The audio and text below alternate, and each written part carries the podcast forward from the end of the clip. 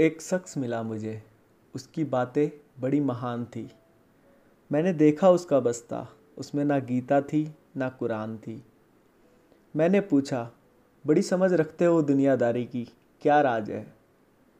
कौन हो आप? क्या आपका काम काज है? उसने हँसते हुए अपना परिचय दिया और मुझको रुला गया। उसने हँसते हुए अपना परिचय दिया और मुझको रुला गया। वो एक मुसाफिर था जनाब। और मुझे भी बना गया। सफ़र सफ़र बड़े ही हसीन होते हैं। जब एक मुसाफिर सफ़र पर निकलता है तो काफ़ी किस्से, काफ़ी कहानियाँ होती है, जो कहीं ना कहीं उसकी ज़िंदगी बदल देती है। उसके साथ कुछ कुछ ऐसे इंसिडेंट होते हैं, जो उसने कभी सोचे नहीं होते, और धीरे धीरे उसकी लाइफ में वो इतना इम्पैक्ट डालते हैं कि उसका चीज़ों को देखने का नज़रिया बदल जाता है।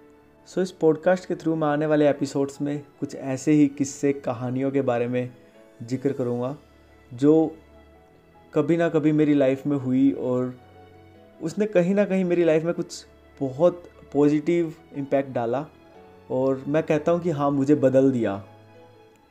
काफ़ी सारी कहानियाँ किस्से थे बट मैं उनको कभी कैमरे में रिकॉर्ड नहीं कर पाया।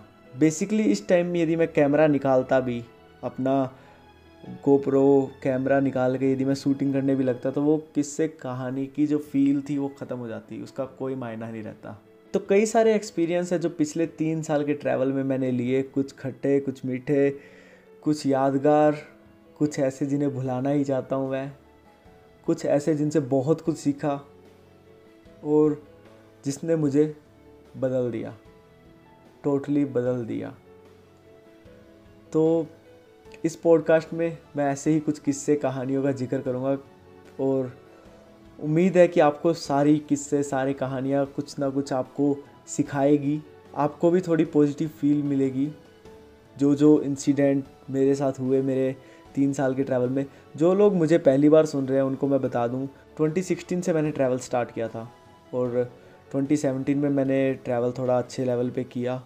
और 2017 के आखिर में आते आते मैंने अपनी जॉब छोड़ दी और फुल टाइम ट्रैवल स्टार्ट कर दिया।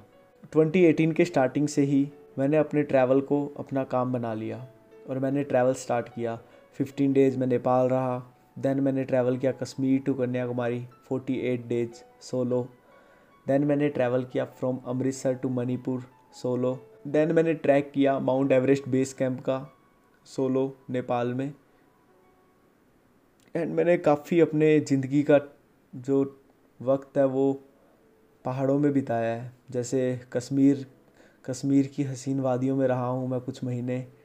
हिमाचल में काफ़ी समय रहा हूँ और उत्तराखंड में अभी भी मैं उत्तराखंड में रह रहा हूँ। उत्तराखंड के गढ़वाल रीजन में एक विलेज है चोपटा, आपने सुना होगा चोपटा तुंगना ट्रैक होता है। तो इसके पास एक गाँव में अभी मैं रह रहा हूँ पिछले डेढ़ महीने से और एक लोकल गढ़वाली कल्चर को एक्सप्लोर कर रहा हूँ।